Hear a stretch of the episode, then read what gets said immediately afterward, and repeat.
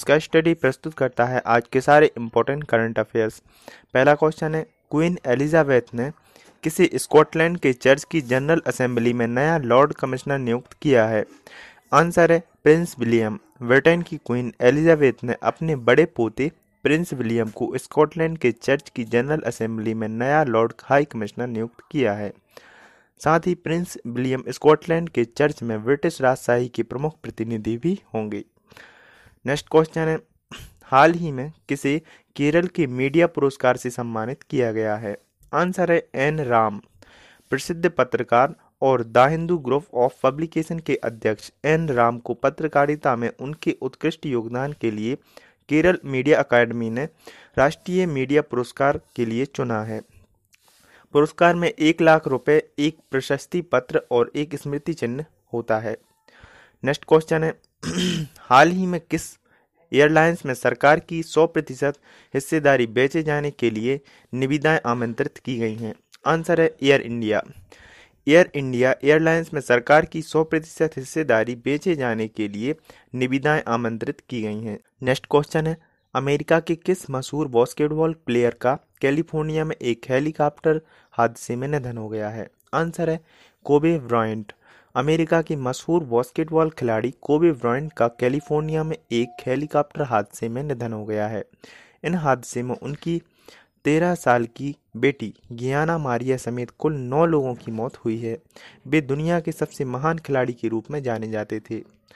Next question है, हाल ही में किस राज्य के मुख्यमंत्री ने पहली वॉक थ्रू पक्षीशाला का उद्घाटन किया है। आंसर है महाराष्ट्र। महाराष्ट्र के मुख्यमंत्री उद्धव ठाकरे ने छब्बीस जनवरी दो हज़ार बीस को मुंबई के वीर माता जीजाबाई भोसले उद्यान और चिड़ियाघर चिड़ियाघर में देश के पहले और सबसे बड़े वॉक थ्रू पक्षीशाला का उद्घाटन किया है। नेक्स्ट क्वेश्चन है, ग्रैमी अवार्ड दो हज़ार बीस में अठारह वर्षीय पॉप सिंगर बिली एलिश को सबसे ज़्यादा कितने ग्रैमी अवार्ड दिए गए हैं। आंसर है पाँच ग्रैमी अवार्ड। ग्रैमी अवार्ड दो हज़ार बीस में अठारह वर्षीय पॉप सिंगर बिली एलिश को सबसे ज़्यादा पाँच ग्रैमी अवार्ड दिए गए हैं। उन्हें छह कैटेगरी में नॉमिनेशन मिले थे। पॉप सिंगर बिली एलिश यह अवार्ड जीतने वाली सबसे युवा सिंगर है। वहीं ग्यारहवीं बार लेडी गागा ने यह पुरस्कार जीता है। नेक्स्ट क्वेश्चन है, हाल ही में किस शहर में दूसरे ऑल वोमेन्स पोस्ट ऑफिस का उद्घाटन किया गया है। आंसर है मुंबई। पच्चीस जनवरी दो हज़ार बीस को माहिम बाजार में महिला कर्मचारियों द्वारा संचालित मुंबई के दूसरे महिला डाकघर का उद्घाटन किया गया है।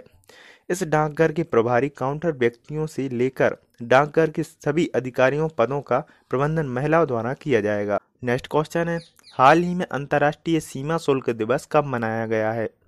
आंसर है छब्बीस जनवरी। अंतर्राष्ट्रीय सीमा शुल्क दिवस हर साल छब्बीस जनवरी को मनाया जाता है। यह सीमा शुल्क दिवस अधिकारियों और एजेंसियों की भूमिका को सम्मान देता है और सीमा शुल्क अधिकारियों के द्वारा अपनी नौकरियों के दौरान आने वाली कार्य स्थितियों और चुनौतियों पर ध्यान केंद्रित करता है। नेक्स्ट क्वेश्चन है, पीओके स्थित मुजफ्फराबाद के विश्वविद्यालय ने कैंपस में छात्राओं को क्या लगाकर आने पर प्रतिबंध कर दिया है। आंसर है लिपस्टिक। पीओके स्थित मुजफ्फराबाद के विश्वविद्यालय ने हाल ही में अजीबोगरीब फरमान जारी करते हुए कैंपस में छात्राओं को लिपस्टिक लगाकर आने पर प्रतिबंध कर दिया है। इस नियम का पालन नहीं करने पर लड़कियों को सौ रुपये जुर्माना देना होगा। नेक्स्ट क्वेश्चन है, हाल ही में दो दिवसीय इनोवेशन फेस्टिवल कहाँ शुरू हुआ है। आंसर है अरुणाचल प्रदेश।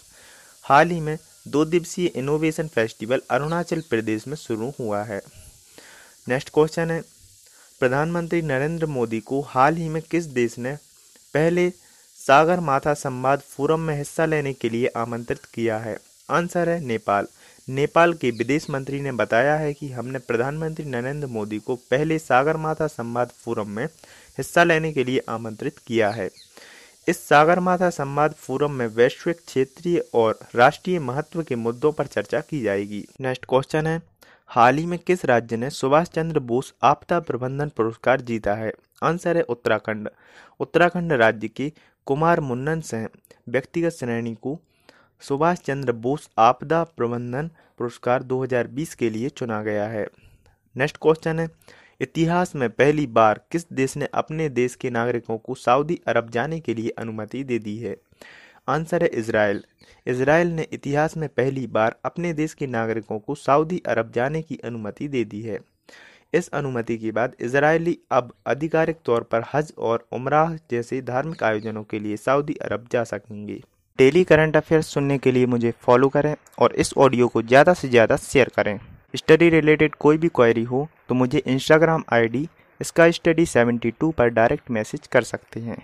कल फिर मिलेंगे नए करंट अफेयर्स के साथ।